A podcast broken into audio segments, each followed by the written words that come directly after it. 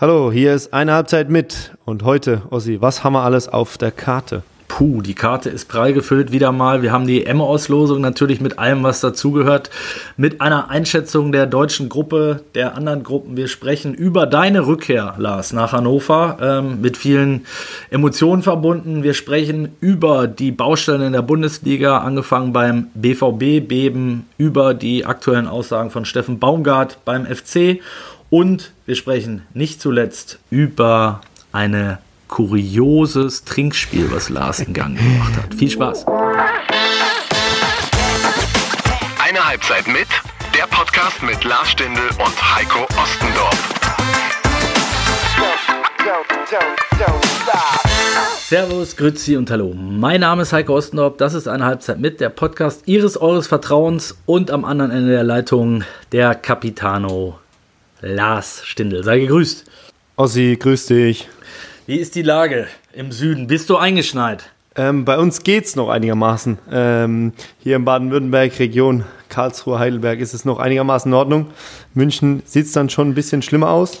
Ja. Ähm, ich bin gespannt, wie die Nacht wird, wie die nächsten Tage werden, weil ähm, morgen, darf man ja sagen an der Stelle, morgen, weil heute ist Mittwoch, morgen geht's schon mit dem Zug Richtung Hannover und ich hoffe, die Deutsche Bahn hält ihren Reiseplan ein und wir kommen vernünftig durch die also, Republik äh, nach Hannover morgen. Guck mal, da hast du doch schon hast du vier Themen in einem Satz äh, quasi aufgemacht. Ähm, zum einen geht es für dich zurück in die alte Heimat nach Hannover, was natürlich in meine alte Heimat oder Halbheimat auch noch, weil ich ja pendel äh, noch aktuell vom Niederrhein. Also wir haben hier übrigens gar keinen Schnee, vielleicht das mal vorweggeschickt. Ich war aber mhm.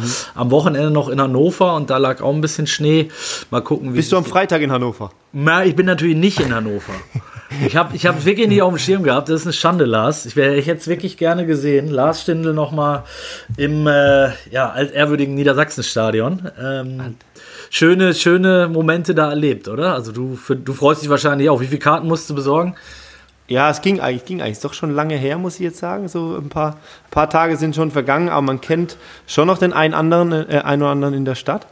Und ich, ich freue mich wirklich drauf. Hat es jetzt auch nicht so ganz auf dem so, so, so diesen, auf dem Schirm, dieses Hinfiebern, ähm, weil es dann schon ein paar Tage weg ist und man nicht mehr so viele Leute kennt. Also ist ja heutzutage im Fußball krass, wie schnell sich so eine... Ja. Fußballmannschaft und das, die Mannschaft dahinter verändert. Aber ich freue mich drauf, weil ich einfach ja wirklich coole Erinnerungen hatte und einfach in der ja wahrscheinlich besten Zeit der Vereinsgeschichte da gekickt habe. Und damit verbindet man uns immer wieder. Es gibt, es gibt sogar ein Lied über dich, was du, was du quasi auf den Weg gebracht hast mit Kopenhagen und Telefon. Fällt mir da was ein, oder?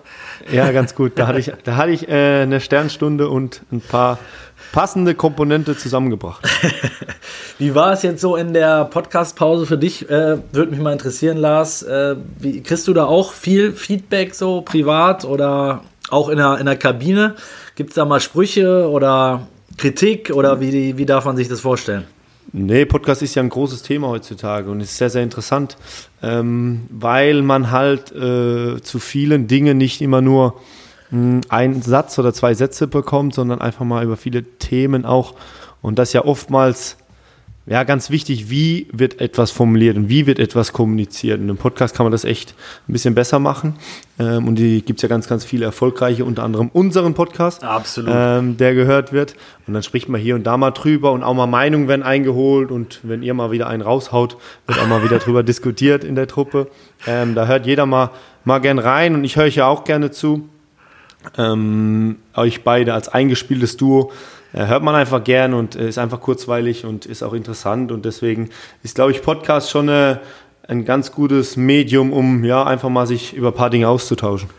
Ich frage deshalb auch, weil ähm, zum einen wir jetzt ja auch fast schon in die äh, Winterpause gehen und jetzt auch ein halbes Jahr dabei sind. Ich glaube, wir haben uns auch so ein bisschen eingelebt, kann man sagen. Also das Feedback, was wir so bekommen über unseren Insta-Kanal oder auch über unsere E-Mail oder auf welchen Wegen auch immer, ähm, ist absolut positiv, Lars. Ich kann ich mal, kann ich mal weitergeben an dieser Stelle. Ähm, dass du eine absolute Bereicherung und eine Verstärkung für unseren Podcast bist. Es war ja doch für viele ein bisschen eine Umgewöhnung, kann man, glaube ich, sagen. Ja, ähm, ja.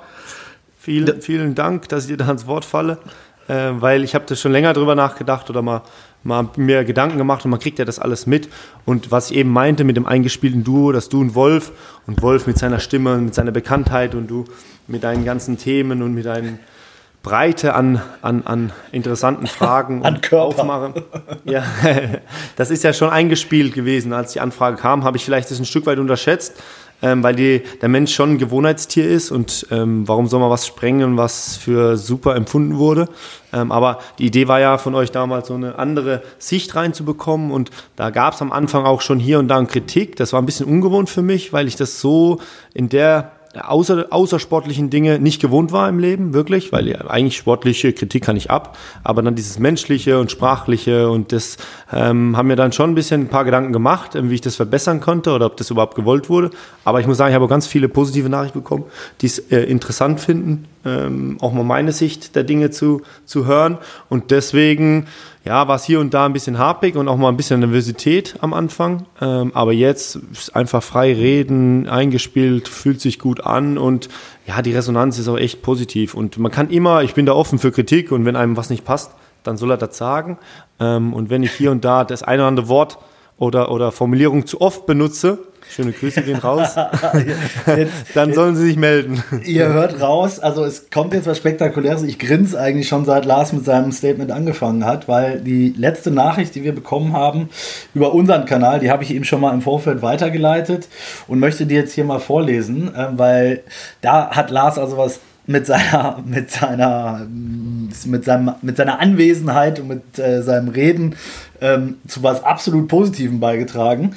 Ähm, nämlich die Nachricht kam von Martin und der schrieb: Guten Tag, zunächst herzlichen Dank für den Podcast, man kann damit wunderbar die Zeit vergehen lassen, beziehungsweise konnte, denn meine Fußballtruppe kam auf die glorreiche Idee, aktuell verkommt der Podcast bei uns zu einem Trinkspiel. Und jetzt wird's lustig, jedes Mal wenn Lars ein Stück weit sagt, gibt's was zu trinken. Auf diesem Wege ein herzliches Dankeschön dafür, dass der Großteil nun mit dem Fahrrad erscheint. Also, ich würde sagen, äh, Lars, ähm, wie hast du die Kritik empfunden? Sehr, äh, amüsant, auf jeden Fall, mindestens mal amüsant. Ist mir gar nicht so aufgefallen, äh, jeder, aber so ein bisschen hat jeder seine Wörter, in denen er sich wohlfühlt, um dann Sätze zu bilden. Und bei mir ist es anscheinend, dass, ja, ein Stück weit. Gieß schon mal ein, und gieß schon mal ein. Ich wollte gerade sagen, der erste wird schon mal eingegossen gerade. Ähm, schöne Grüße an die ganze Truppe. Äh, coole Idee, äh, finde ich auch ganz lustig. M- müssen wir nur mal einhaken, ob wir mit dem Fahrrad dann nach Hause fahren, ob das auch noch erlaubt ist heutzutage. Ob man dann nicht lieber zu Fuß gehen sollte, weil in der Vergangenheit, ich habe mal reingehört, ist, das, äh, ist die Redewendung ein Stück weit doch schon sehr häufig gefallen. Da kann es auch sein, dass man sogar nicht mal mehr mit dem Fahrrad fahren darf. Also ich würde sagen, es kommt drauf an, was für Getränke gereicht werden. Also es war ja, äh, ich, ich habe jetzt mal einfach den Zusammenhang hergestellt zwischen Fahrradfahren und Getränken, dass es sich um alkoholische Getränke handelt. Und bei so einem Trinkspiel sind es ja meist eher kurze. Also nehme ich mal an, vielleicht lasst ja. ihr uns nochmal zukommen, Martin, oder schickt ein Foto, würden wir uns freuen, ähm, wenn ihr da in Lustra-Runde sitzt. Und ähm, das Problem ist, dadurch, dass ihr das jetzt öffentlich gemacht habt, wird Lars mit Sicherheit ein bisschen drauf achten. Und mhm. äh, es wird vermutlich ein bisschen weniger ein Stück weit geben als äh, vielleicht zuletzt. Ja, aber für die, für die, für die Truppe und für... Für das Gemüt der ganzen Jungs äh, werde ich es immer mal wieder einfließen. Anschreuen, okay. okay. Sonst können das ja erhöhen, wenn ich das sagen sollte, könnt ihr auch einen trinken. Also von daher, Heyo. Wir sind mittendrin, Lars, äh, in, im Podcast geschehen. Ähm, du hast schon gesagt, es gibt äh, sehr, sehr viele Podcasts mittlerweile, auch echt viele gute. Man, ich komme teilweise gar nicht äh, nach, die immer wieder zu hören. Ähm, wir haben an der Stelle ja auch schon mal Werbung gemacht für andere Podcasts. Äh, umgekehrt haben das welche bei uns auch getan.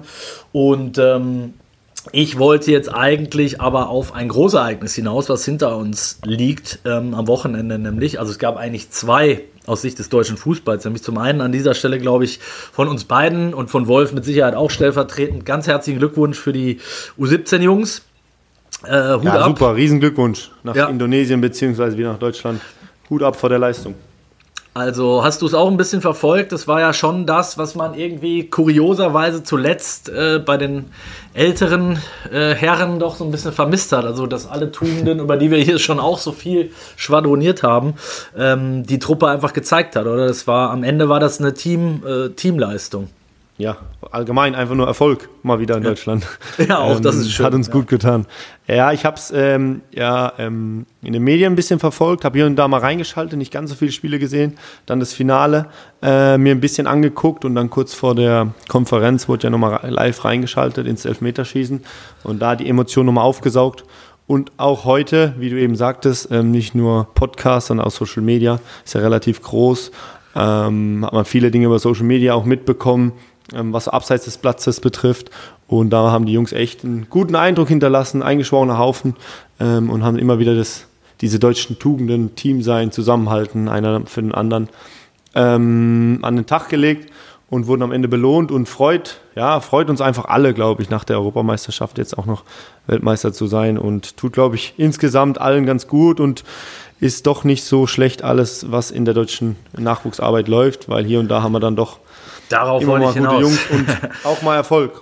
Weil es geht ja, es wurde ja viel diskutiert in äh, der jüngeren und auch ähm, ja, mittleren Vergangenheit, würde ich sagen, inzwischen, ähm, über eben die Nachwuchsarbeit. Es wurde das äh, neues Nachwuchskonzept erstellt, das wurde dann wieder in die Tonne getreten, wieder rausgeholt.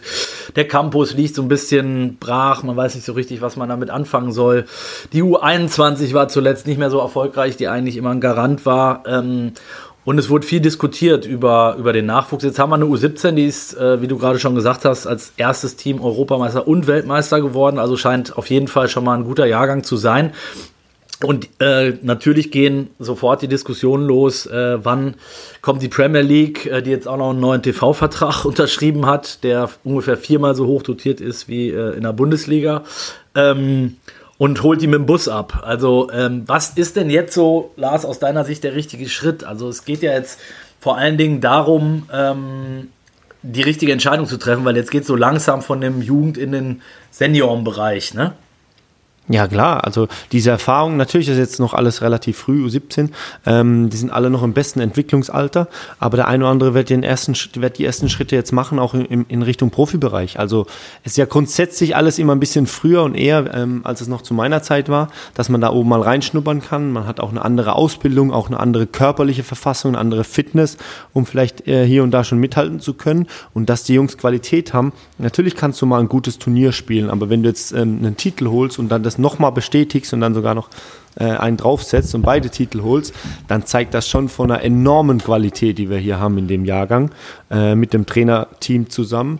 Und da sollte man schon genauer drauf gucken, ähm, wer von denen vielleicht schon in der Lage ist, hier und da mal oben anzuklopfen. Ich habe jetzt schon wieder den einen oder anderen Experten gehört, der und der muss mit und hier will ich mal einen zu E M. Profis. Mhm. Ja, genau. Also das ist natürlich alles wieder ein bisschen schnell, oder das kennen wir ja, das muss man richtig einordnen. Jetzt lass die Jungs erstmal diesen Erfolg feiern, lass sie erstmal wieder ankommen, in ihren Nachwuchsleistungszentren Leistung bringen und dann werden die jeweiligen Vereine, und das Coole ist ja bei der Truppe, dass ganz bunt gemixt ja. ist, äh, ja. aus allen äh, äh, Regionen. Genau, sind jetzt nicht irgendwie acht von Bayern und sieben von Dortmund, sondern das ist wirklich... Genau, genau, das ist jetzt mega interessant.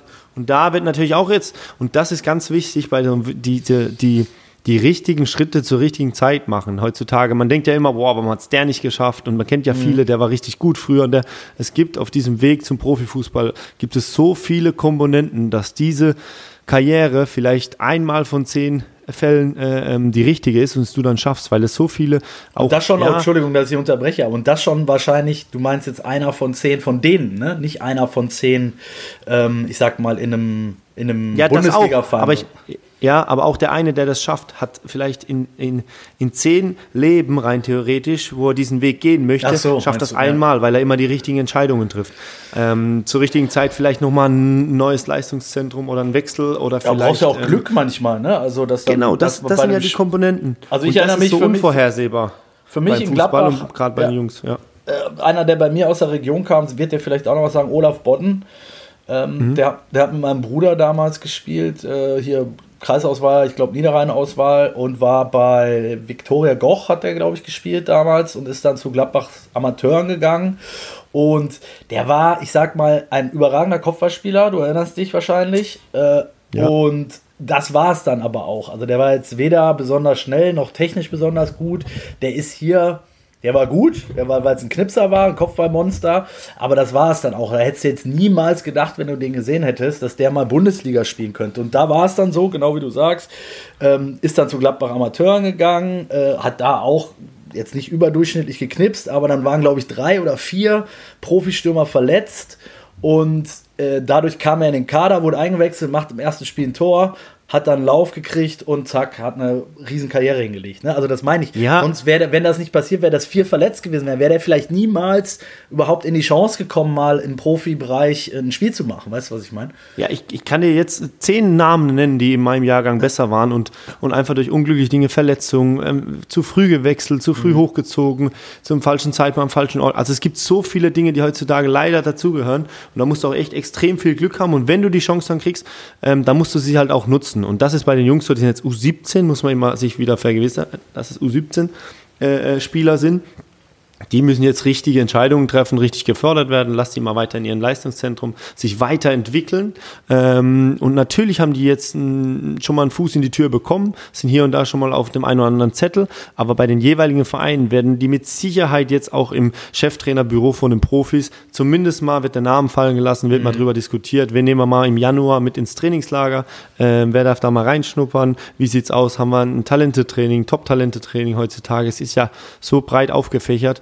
Ähm, wer darf mal ähm, unter der Woche äh, mal beim Training vorbeischauen? Also da werden die Jungs jetzt schon anders wahrgenommen oder zumindest wahrgenommen und dann mal schauen, wer es von denen schafft. Also ähm, es würde mich nicht überraschen, wie es damals war, bei, ich glaube, Götze, Ter Stegen-Jahrgang oder so, mhm. die da erfolgreich waren, ob da von denen einen nochmal, ähm, ja, von den jetzigen Weltmeistern äh, in ein paar Jahren in der A-Nationalmannschaft spielt. Also was, was ich spannend finde, was du gerade meintest, ich hatte am Wochenende ein ziemlich... Äh hochkarätiges Doppelinterview mit dem UEFA-Präsidenten äh, Herrn Schäferin und Philipp Lahm, dem Turnierdirektor, rund um die E M-Auslosung. Da habe ich mit Philipp äh, abseits des, des Interviews auch noch ein bisschen über die U siebzehn gequatscht, die halt da gerade parallel spielte. Und er sagte auch, also dass du, dass es in Deutschland nicht genug Talente ge- geben soll, das, das kann mir keiner erzählen. Ähm, und es rutscht heutzutage eigentlich auch keiner mehr durch, weil eben, wie du sagst, es mittlerweile so breit gefächert ist und schon so früh anfängt. Also du musst die halt nur dann richtig fördern, ne? Also es kann ja nicht sein, dass in Deutschland, ähm, ich sag mal, die wichtigsten oder die, die, die tollsten Talente nicht erkannt werden. Das ist ja heutzutage eigentlich undenkbar, oder? Also... Ja, also so, so Einzelfälle, Miro Klose wie früher, ich glaube, das ist schon schwierig heutzutage, dass ja. es das noch gibt.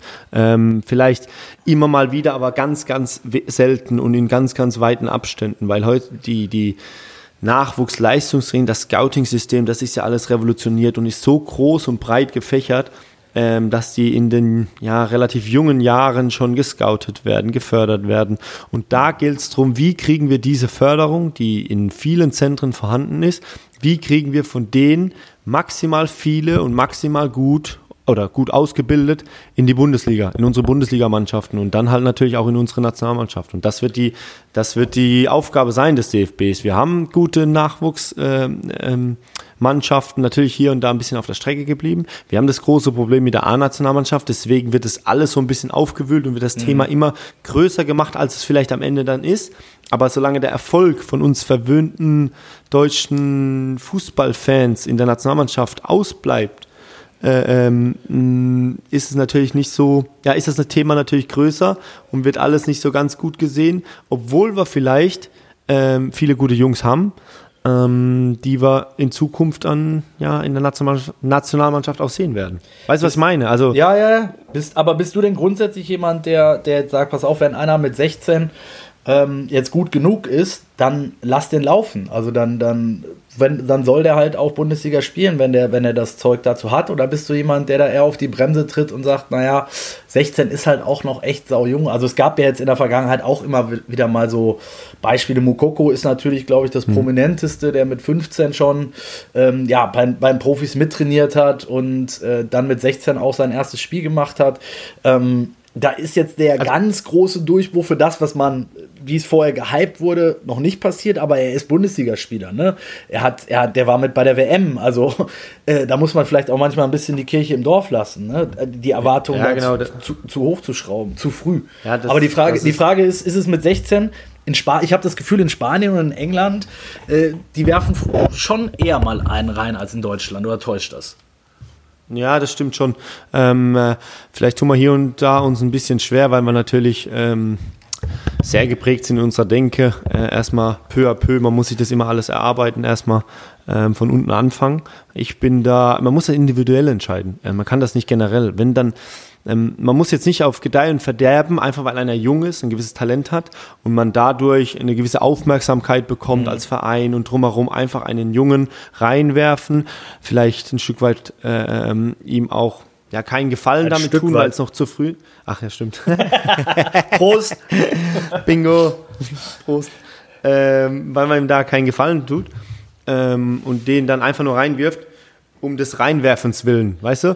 Ja, und, die Aufmerksamkeit äh, oh, halt. Ja, ja. Genau. Ähm, aber auf der anderen Seite, wenn einer soweit ist, ey, unabhängig des Alters, ob er sechzehn, siebzehn ist, aber du das Gefühl hast als Trainer, der gibt dir irgendwas, was, was wir gebrauchen können, was einen Mehrwert hat oder was äh, der, der Truppe gut tut, ja, dann lass die Jungs, dann lass die Jungs rein, lass sie spielen, lass sie davon, äh, lass die Erfahrung sammeln, lass sie mitwirken, weil jede Minute tut denen einfach gut in ihrer Entwicklung. Da haben wir schon, hat sich schon ein bisschen was getan, aber klar, ähm, wenn dann diese Nachrichten aus, aus Spanien, England kommen, von diesen Wunderkindern äh, mit sechzehn schon und jüngster Spieler, so und so. Ähm, gibt es bei uns auch ja in Deutschland? Ja. Barca ja. hat er ja gefühlt jedes Jahr zwei. zwei genau, ne? genau. Die gibt es bei uns auch, ähm, aber weil es national ist und direkt vor der Haustür, äh, nehmen wir das anders wahr, wie wenn das mal in Spanien passiert, weil ähm, ich glaube, mit Moukoko haben wir schon einen Spieler gehabt, der relativ jung, sehr, sehr weit ist für sein Alter, der jetzt bei einer Weltmeisterschaft war, der natürlich hier und da ein bisschen in seiner Entwicklung dann auch mal was ganz Normales stagniert hat, mhm. ähm, weil auch, klar, da sind es wieder Entscheidungen, dann du mit Haller, Haller und äh, Füllkrug zwei vor dir hast, wo du jetzt nicht unbedingt immer direkt vorbeikommst und erst mhm. alles bist, ähm, dann stagniert es ein bisschen. Also es gibt viele Umstände, ähm, aber das kann auch kommen. Also wir sind da nicht so ganz so schlecht aufgestellt. Ich glaube, das größere Problem ist dann eher ähm, die, ja, die Gegenwart. Da und sind wir ein bisschen hinterher. Hast du jemand, wo du, wo du sagst, ey, oder, oder eine doppelte Frage. Also das eine, jemand, wo du mit sechzehn gedacht hast, ey, pff, also wenn der es nicht packt, dann, dann weiß ich es nicht und am Ende hat er es aus welchen Gründen auch immer nicht gepackt und umgekehrt, wer war so in deinem, in dem Alter, so mit sechzehn, derjenige, wo du sagst, äh, der war der Beste, mit dem ich in dem Alter gekickt habe und der ist dann auch einer geworden? Also ich, mein Jahrgang war Nuri Schein und der mhm. hat damals für ganz, ganz viele Furore gesorgt beim B V B, weil er relativ jung auch schon ähm, zum Profi... Jüngster Torschütze, glaube ich, ne? Ja. Jüngster Torschütze. Das war mein Jahrgang und da hast du natürlich immer zu dem aufgesehen, weil der so weit schon war. Und grundsätzlich hatte ich einen richtig starken Jahrgang mit, mit Mats Hummels, Mesut Özil, der re- relativ früh, also Mesut Özil kann ich dir sagen, das hat man relativ früh gesehen. Da haben wir ein U neunzehn Pokalspiel gehabt gegen Schalke mit Karlsruhe damals. Also da wusste, war mir relativ klar, wenn der nicht Profi wird, dann... Dann wird es keiner mehr. Ja. Ähm, also herausragend, so Ausnahmespieler, das hat man gesehen. Und Nuri Schein war auch schon so sehr weit ähm, in seinem Verhalten. Von dem her, da hat man richtig, richtig guten Jahrgang, auch mit Mats Hummels. Das hast du schon relativ früh gesehen, dass die weiter sind als die anderen, dass die es mhm. schaffen können. Aber es sind auch ganz viele auf der Strecke geblieben, wenn ich überlege, keine Ahnung. In der U neunzehn, Leverkusen, ah. Da gibt es jetzt ein, zwei Namen, die sagen jetzt den Leuten nichts, Assimi Touré der, oder, oder, oder Dennis Schmidt, die, wo ich dachte, oh, die schaffen das auf jeden Fall, haben dann über Umwege ein paar andere Spiele gemacht, haben den ganz großen Durchbruch nicht geschafft. Mhm. Also da kann ich dir noch fünf, sechs Namen nennen, mhm. die in der U neunzehn einfach damals A-Jugend noch weit vorne dabei waren, ähm, aber es dann ja nicht ganz so gepackt haben. Da gibt es in beide Richtungen gibt's Beispiele. Jetzt, jetzt sind wir äh, schon mittendrin im Bundesliga-Trubel. Ähm, ich weiß nicht, ob du es gesehen hast. Äh, Steffen Baumgart hat beim F C äh, ziemlich auf die Pauke gehauen. Da geht es auch, äh, also da ist dieses Thema ja auch dauerhaft. Die haben mit ähm, Deal jemanden, äh, auch ein Supertalent, den sie, ähm, ja, der jetzt den Verein verlassen will und wo es unterschiedliche Auffassungen gibt, warum, wieso, weshalb. Da will ich jetzt gar nicht zu sehr in die Tiefe gehen, aber jetzt geht es darum, äh, dass der F C im Winter wahrscheinlich wieder Spieler verkaufen soll. Da ist jetzt eine Liste geleakt worden, wo sechs oder sieben Namen draufstehen. Ähm, Baumgart ist, glaube ich, ziemlich der Kamm geschwollen. Zum einen, dass das rauskam und zum anderen, dass mit Ljubičić auch jemand draufsteht, ähm, den er eigentlich gerne behalten will. Und der hat jetzt, äh, ich glaube, gegenüber den Kollegen vom Kicker äh, beim Training gesagt, äh, also wir müssten, es muss in dieser Stadt möglich sein, Geld zu generieren, sonst können wir hier den Laden zusperren, so ungefähr. Ähm, wie siehst du das? Du, du warst ja dann am Ende ähm, in Gladbach zum Beispiel auch schon, hast du ja auch mal erzählt, ähm, hast du ja immer schon so ein bisschen reingeschnuppert, auch in den Verein. Du warst als Kapitän sehr eng mit, mit Max Eberl und mit der Führung verbunden. Das heißt, du hast ja wahrscheinlich auch beide Seiten oft mitgekriegt. Das, das ist ja nicht nur beim F C so, sondern bei Vereinen, die jetzt finanziell nicht so super aufgestellt sind, hast du dieses Thema ja dauerhaft, zu sagen, ähm, diesen Zwiespaltspieler verkaufen zu müssen ähm, und damit den sportlichen Erfolg zu gefährden und auf eigene Talente setzen zu müssen. Wie, wie hast du das so erlebt? Oder hast du das mit Baumgart jetzt auch mitgekriegt? Ja, ich habe das mitgekriegt. Ähm, erstmal war ich überrascht, dass diese Liste geleakt wurde, geleakt ja. worden ist. Ähm, das, das da frage ich mich immer, wie, wie sowas dann zustande kommt oder wer, wem dann da immer geholfen wurde. Das ist unser Job. Ja, aber dass da dann so öffentlich wird und dass er dann, wurde da eigentlich äh, kalt erwischt oder war er darauf vorbereitet auf diese? Ich glaube, er war vorbereitet, ja, ja. Ach so, das ist so im ja. Umkreis, ja. Ist natürlich immer unglücklich, wenn dann sowas öffentlich wird, ähm, weil natürlich wird hinter äh, verschlossenen Türen schon über ganz, ganz viele Dinge diskutiert. Aber das, genau das ist ja die, die große Kunst für solche Vereine, zu wissen, wann ist der richtige Zeitpunkt, einen Spieler für großen Erlös zu verkaufen, ähm, ohne den sportlichen Erfolg zu gefährden. Ähm, und das ist immer die Re- des Rätsels Lösung. Ich kann das absolut nachvollziehen, ähm, ähm, dass Steffen Baumgart da als Cheftrainer seinen Standpunkt hat, weil er, abs- weil er natürlich auch die aktuelle Situation kennt und weiß, was dieser Spieler ihm geben kann und dass er diesen Spieler einfach braucht, um den nötigen Erfolg einzufahren, ähm, damit das Ding nicht ganz in die Hose geht. Darf ich einmal ran noch? Weil, ja, kannst du, kannst du das nachvollziehen, weil die Hinrunde war ja jetzt alles andere als überragend. Aber er betont ja, dass der Spieler halt grundsätzlich wichtig sei und dass man ihn eben nicht, weil er jetzt ein halbes Jahr nicht gut gespielt hat, einfach gehen lassen kann. Also was ich sage ist zum Beispiel, dass man, dass das jetzt so öffentlich ausgetragen wird. Ähm, ich glaube schon, dass er da Kante zeigen muss und für seine Jungs kämpfen. Wenn er davon überzeugt ist, dann ist das sein gutes Recht, dem Verein mitzuteilen, hey, so und so sieht's aus, ich brauche diesen Spieler, um den Erfolg zu gewährleisten. Oder ihr habt einen Ersatz, der mindestens genauso gut ist, ähm, womit ich einverstanden bin, weil am Ende des Tages trägt der Trainer die Verantwortung. Mhm. Und das ist der schmale Grat. Erstens ist natürlich total unglücklich, dass das rauskommt, dass er sich dazu äußern muss und dass er vielleicht auch, dass es rauskam, ein bisschen verärgert war und da mal klare Kante gezeigt hat, äh, wie sein Standpunkt ist. Natürlich machst du das normalerweise eben mit den, mit den sportlich Verantwortlichen in einem Raum und diskutierst du darüber, weil die natürlich die ga- große ganze Situation ähm, vielleicht einen Ticken, ich sage es nicht, äh, denn, denn berühmte Redewendung, sage ich eher einen Ticken, äh, besser Ähm, besser im, im Blick haben und auch die finanzielle Übersicht haben über was möglich ist, was brauchen wir, was geht nicht. Und da kann ich schon den, auch den Verein teilweise verstehen, ähm, der natürlich einen Weitblick haben muss, ein Gefühl haben muss, aber der Trainer, wenn der aktuell in der Situation um diesen Spieler kämpft und, und sagt, wir brauchen den für den sportlichen Erfolg, dann muss man, wenn man ihn als Cheftrainer da hat und wenn der dafür verantwortlich ist, auch ein gewisses Vertrauen ausschreiben und sagen, hey, ähm, du kriegst den Junge, das ist dein Spieler, äh, wir sind alle davon überzeugt, dann muss das auch so fun- dann musst du aber auch liefern und daran wirst du dann auch gemessen. Aber es kann nicht sein, also was gar nicht sein kann, finde ich, dass die sportliche Leitung ohne Wissen des Trainers sagt so und so, der Spieler wird verkauft. Man kann am Ende drüber diskutieren und man kann am Ende auch sagen, hey, äh, Steffen, wir müssen den äh, Ljubičić verkaufen, weil so und so und so, ey, wir suchen eine Lösung, komm mal mit, so und so. Aber man kann nicht einfach sagen, ähm, der wird jetzt verkauft, weil wir äh, finanziell das unbedingt brauchen und keinen Ausweg mehr haben, weil die Argumentation von Steffen Baumgart ja auch mit der Stadt und des Vereins auch nicht so ganz verkehrt ist. Ja, ja, ja. Das, ja, das sind das auch Dinge, wo ich mich frage, ich kenne jetzt nicht die äh, Transferbilanzen des F Cs, natürlich kennt jeder den großen Deal mit Modest vor ein paar Jahren, äh, wo man profitiert hat. Und ehrlicherweise, was ich mir jetzt die Tage, also als wir das Thema gestern besprochen haben, äh, vorbesprochen haben, mh, gedacht habe, muss man ja ehrlich mal konstatieren, dass er auch mit, mit Skiri und Hector zwei unglaublich wichtige Spieler im Sommer schon verloren hat. Und ja, hast du relativ auch schon mal, wenig ja. ja relativ wenig gejammert hat, natürlich angemerkt, das ist das Normalste des Trainers, um auch auf eine realistische Einschätzung zu kommen, aber hat jetzt nicht jede Pressekonferenz gemeckert und angemerkt, mhm. wie schwierig es ist, die beiden zu ersetzen, weil es einfach unglaublich schwierig ist, gerade Jonas Hector, Also du meinst, irgendwann ist, ist, ist, der, ist das Fass auch mal voll sozusagen. Und mhm. jetzt, jetzt hat er vielleicht den Punkt gesehen, du hast gesagt, die Tabelle wird er auch im Blick haben. Ähm, ja, natürlich. Zu sagen, pass mal auf, ey, irgendwann ist auch Feierabend. Ähm, das Material ist so schon eng. Ähm, wie du sagst, zwei wichtige Spieler verloren, nicht nur auf dem Platz, sondern auch äh, in der Kabine und, und für die Mannschaft wichtige Spieler.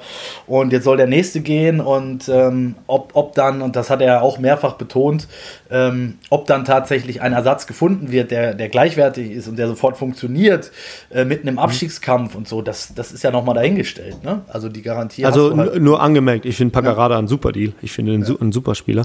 Ja. Ähm, aber was ich mich halt auch frage, und ich bin da absoluter Laie, weil in, klar habe ich mal hier und da über, über Spieler mit den sportlich Verantwortlichen gesprochen, ähm, über Einschätzungen, über sportliche Leistungen, über Situationen, das ist ganz normal, aber jetzt nie groß über finanziellen Umfang mhm. oder auch vereinsfinanzielle Situationen. So grob, klar, in Corona hat jeder Verein ein bisschen gemeckert, dass es ihm nicht gut geht, was ja auch äh, nicht von der Hand zu weisen ist.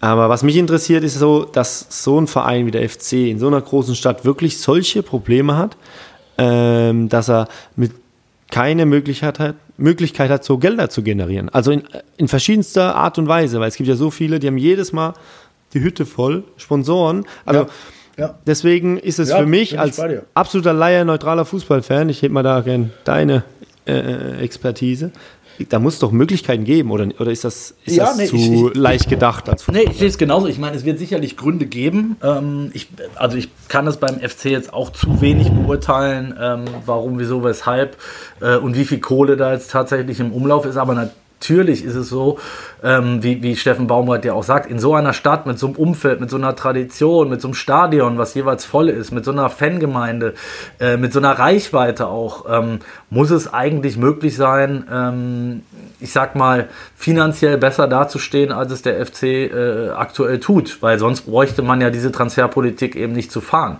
Ähm, das ist natürlich ähm, schon auch ein Stück weit der Sache geschuldet, dass im Fußball ohne internationales Geschäft äh, es immer schwer wird in der Bundesliga mittlerweile, wenn du... Wenn also man, ne, aber ich, man kann die Strategie fahren, aber dass sie so krass beim F C gefahren ja. wird, ist das, was mich so ein bisschen... Ja, ja. Sorry, das da, reingestellt. Ja. Nee, ist ja, ist ja absolut richtig. Also, aber... Es ist ja, worauf ich ja eigentlich hinaus wollte, war ja dieses Thema, ähm, es ist, da droht jetzt halt ein Zoff, oder der ist eigentlich schon äh, mitten im Gange, weil sich Steffen Baumgart jetzt dazu eben auch öffentlich äh, positioniert hat, was er vielleicht auch muss, hast du gerade gesagt, als, als Trainer seine, ähm, seine Meinung da auch nach außen hin vertreten muss, weil ich glaube, viele Fans, das weiß er natürlich auch, werden ihm da, sind da eher beim Trainer im Zweifelsfall als mhm. beim Verein, zu sagen, äh, jetzt sollen wir schon wieder unseren, unsere besten Spieler verkaufen. Ähm, Wie siehst du das? Boah, ganz, ganz schwierig. Ich wollte jetzt eben auf den nächsten Verein hin und dann, dann können wir das vielleicht komplett einordnen. Ja, weil du hast natürlich dieses Thema auch bei größeren Clubs in natürlich etwas anders gelagert, aber ich schwenke jetzt mal zum B V B, ne? Da ist jetzt mit Stansch auch ein engster Vertrauter von, von Kehl entlassen worden, weil es da hinter den Kulissen wieder rumort, und die Themen sind ja immer die gleichen. Es geht darum, wie werden Transfers bewertet, wie wird die letzte Transferperiode bewertet, es kommen dann zufälligerweise, ähm, jetzt sind wir bei deinem Thema, wie kommt sowas dann immer raus?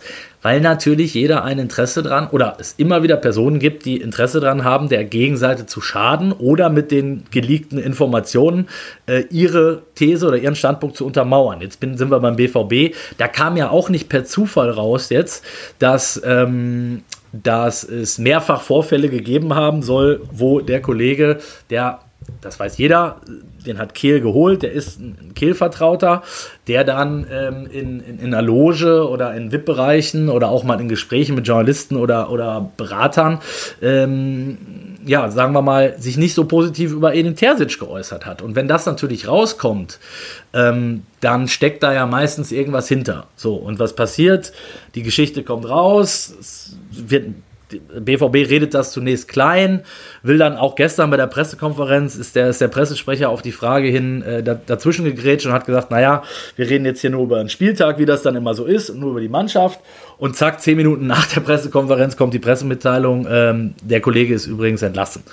Ähm, oder man hat sich geeinigt, wie es dann immer so schön heißt, in beiderseitigem Einvernehmen. Aber du merkst, worauf ich hinaus will, ne? Du hast...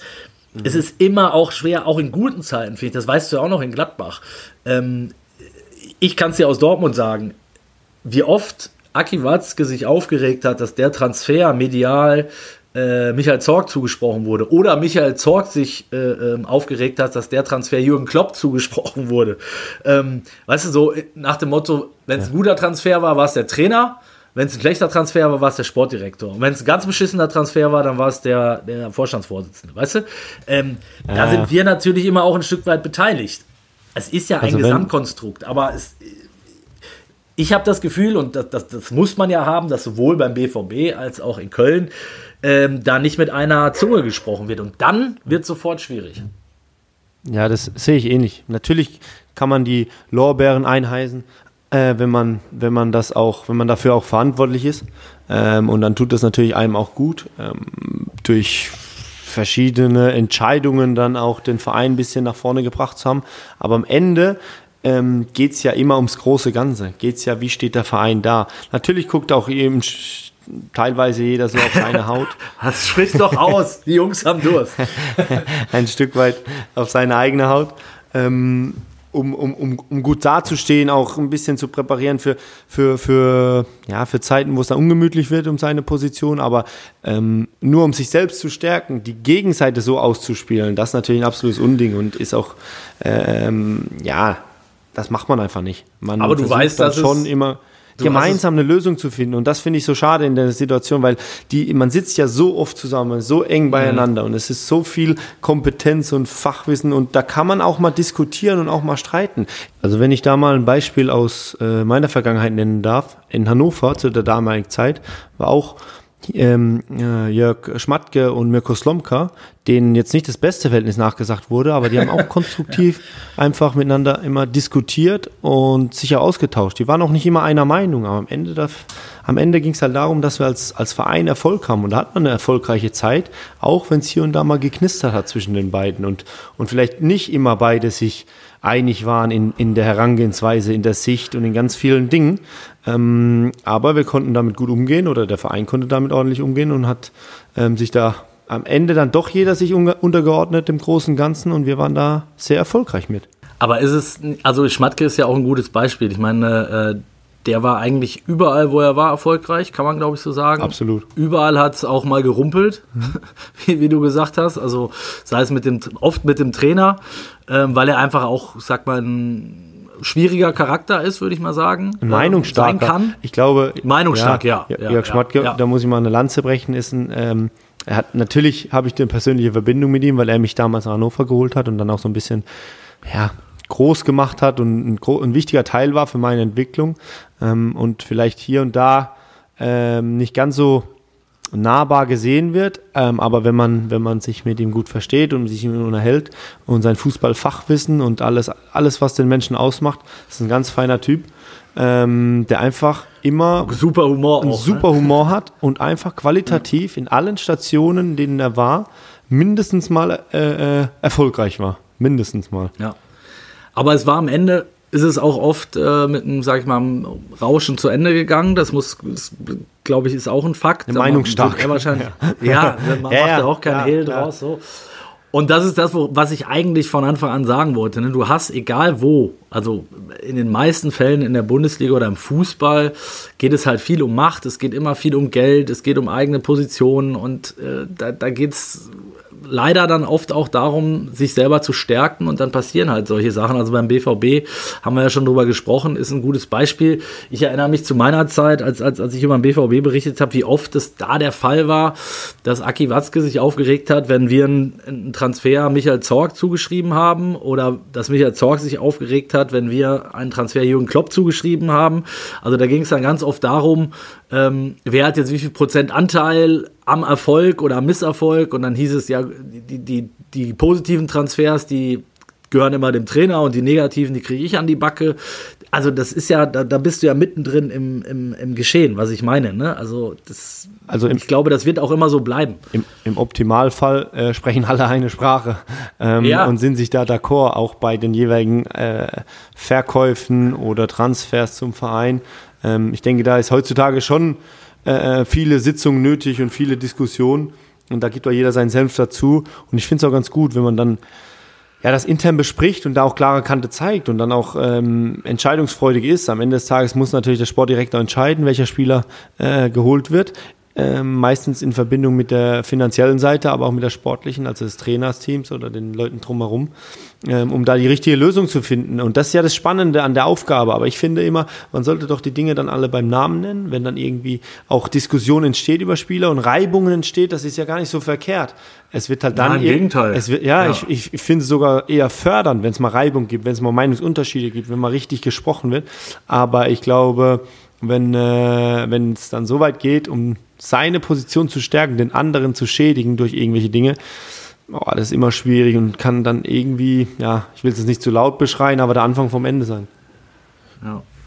Lass uns zum Schluss noch einen Blick werfen auf die Nationalmannschaft, Lars. Du bist ja selber nach wie vor großer großer Fan und habe ähm, aber keine Tickets bekommen. Ich habe mich angemeldet offiziell. Wirklich? Über die App. Ähm, Äh, mit ein paar Kumpels waren wir auch hier, haben das durchgelesen vor ein paar Wochen. Da haben wir uns alle angemeldet. Ich habe mich, glaube ich, für sechs, sieben, acht, acht äh, Spiele beworben. Die Deutschen natürlich. Keine einzige. Und dann viel in Frankfurt und in Stuttgart ähm, über die offizielle UEFA-App. Aber habe dann relativ äh, schnell eine E-Mail bekommen, beziehungsweise Status bekommen, dass ich leider keine Tickets bekommen habe. Ähm, Hast du es jetzt nochmal probiert? Nee, jetzt noch nicht, jetzt noch nicht. Ähm, Aber du teilst das Schicksal, glaube ich, mit recht vielen Leuten. Ja, ich, hab, ich, ich kenne auch wirklich in meinem näheren Umkreis keinen, der irgendwie Tickets hatte. Und äh, deswegen war ich jetzt ein bisschen überrascht, dass da relativ wenig ähm, kam äh, von, ja. von, von Kollegen in diversen WhatsApp-Gruppen. Geil, ich habe Tickets für, keine Ahnung, ich habe Tickets für, weil ich habe mich auch für einfach so Tickets beworben, weil natürlich Frankfurt, Stuttgart hier in der Nähe. Wäre ja geil gewesen, ja. Keine Ahnung. Sp- ich weiß nicht, wer wo spielt, aber Spanien, Italien, Spanien, Kroatien oder England, Dänemark oder so, hätte ich gern geguckt. Also ich gucke ja gern Fußball und sowas. Deswegen habe ich mich allgemein beworben. Aber mal gucken, vielleicht kriege ich noch die eine oder andere Chance. Ich bin mir sicher, dass du zu, zumindest bei den deutschen Spielen irgendwie ein Ticket bekommst. Ja, aber du willst ja niemandem auf die Nerven gehen, weil die kriegen ja genug Anfragen, gerade die Jungs. Und ja, dann, klar. Dann willst du ja am besten das selbst organisieren, aber ja. Mal gucken. Vielleicht kenne ich ja einen, der da spielt. Vielleicht. ähm, wie ist es? Wie hast du ansonsten die? Wie schätzt du die Gruppe ein? Wie hast du? Also ich sag mal so, die absoluten Kracher sind Deutschland ja zumindest mal erspart geblieben. Ich war erstmal, glaube ich, sagen. Ja, absolut. Ich war überrascht über die äh, Lostopf-Konstellation. Die habe ich äh, nicht ganz so verstanden am ersten Blick. Da haben sie es nochmal erklärt, aber war ein bisschen n- über- leicht überrascht, sagen wir es mal so.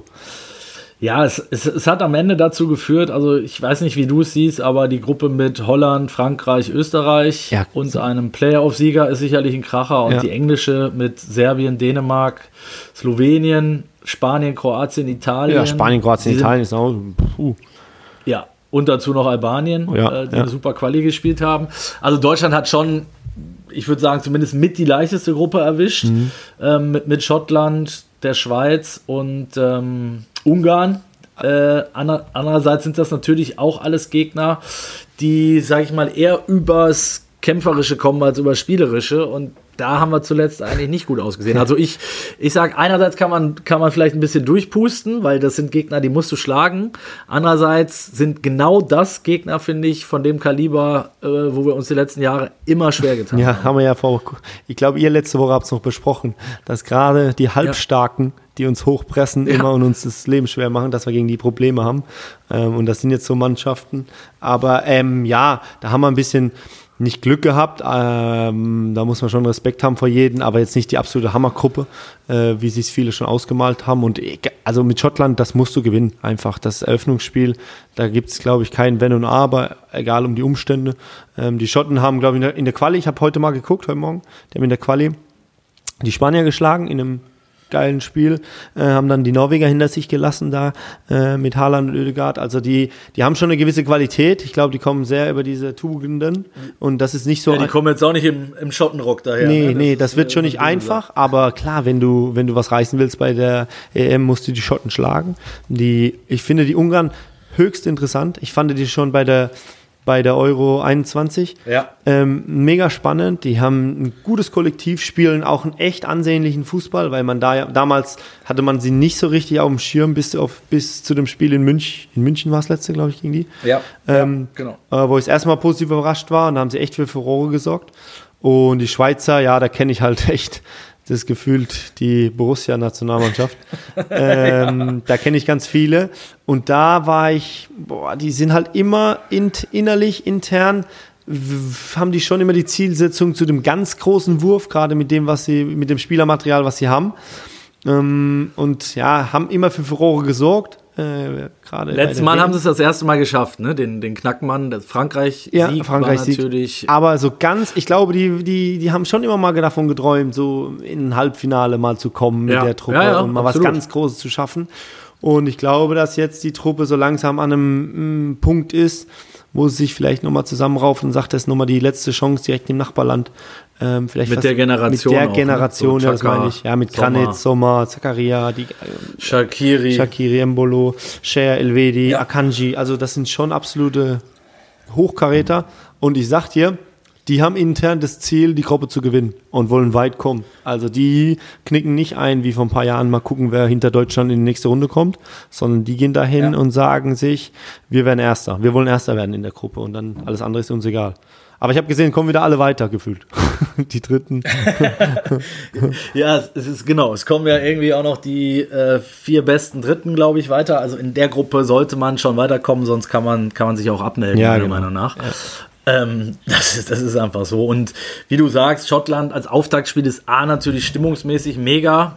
Äh, da werden mit Sicherheit zwanzigtausend, dreißigtausend Schotten München leer trinken. Ähm, da bin ich ziemlich sicher. Ja, das ist ja echt perfekt und mit den Schotten, wenn die da rüberkommen, dann in München, ja. mit der Stadt, mit der Bierhistorie. Da gibt's genug Bier. Äh, da werden sich die Schotten freuen, da werden die Deutschen freuen, wahrscheinlich auch schönes Wetter. Also ich glaube, das hat schon was, dieses Auftaktspiel in München und mit der Hoffnung, wir beide wieder als, ja, leichte Fans der Nationalmannschaft. Ich mehr kann der Knopf aufgehen. Meinst du? ja, ja, das, ja, ist ja meine, so. Also du brauchst ja so Schlüssel. Ja, genau, genau. So, erzähl mal. zwei sechs Ja, auch da, ich, ich hatte ja das Interview angesprochen. Äh, Lahm hat auch nochmal gesagt, äh, hat sich auch nochmal erinnert und gesagt, was zweitausendsechs, da war ja die Stimmung vorher auch eine Katastrophe, muss mhm. man ja ehrlicherweise sagen. vier eins in Italien verloren, da sollte Klinsmann nochmal fliegen. Ähm, Und dann ging halt mit diesem vier zwei äh, in München, ging dann tatsächlich so die, die W M los. Ne? Und dann ist das Ding durch die Decke geflogen. Und das braucht ja wirklich vielleicht nur dieses eine Spiel. Selbst wenn es jetzt im März nochmal in die Hose geht. Ja. Und, und äh, es reicht ja, wenn du dann Schottland vier null aus dem Stadion schießt, dann gehen in Deutschland die Lichter an. Das wird ja so sein. Das ist es ja und, das Schöne äh, im Fußball. Auch wenn, ja. und das wollte ich jetzt nicht beschwören, aber auch wenn es im März in die Hose geht, wirklich, wenn wir da zweimal wieder, so wie jetzt, oder nur ein Unentschieden und, und, und eins verlieren, es wird eine Vorfreude entstehen, weil es einfach direkt vor der Haustür ist, weil die Menschen Fußball begeistert sind und weil der Fußball fasziniert.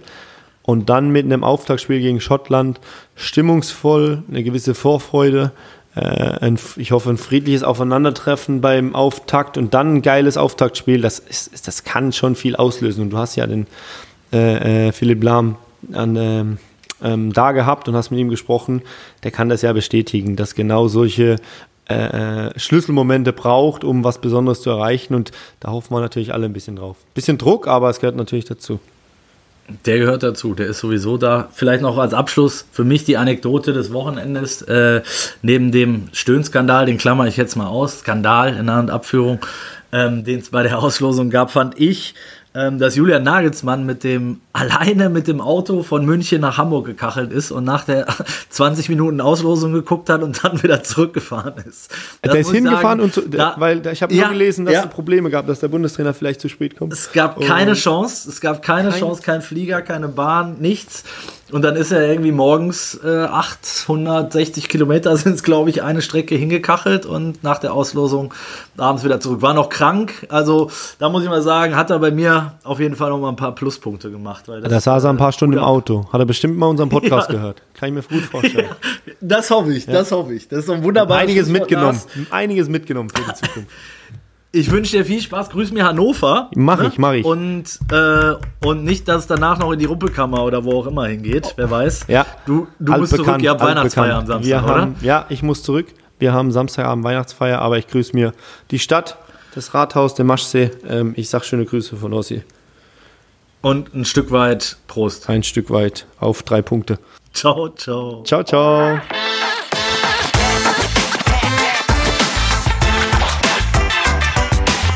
Das war Eine Halbzeit mit, der Sportbuzzer Fußball-Podcast.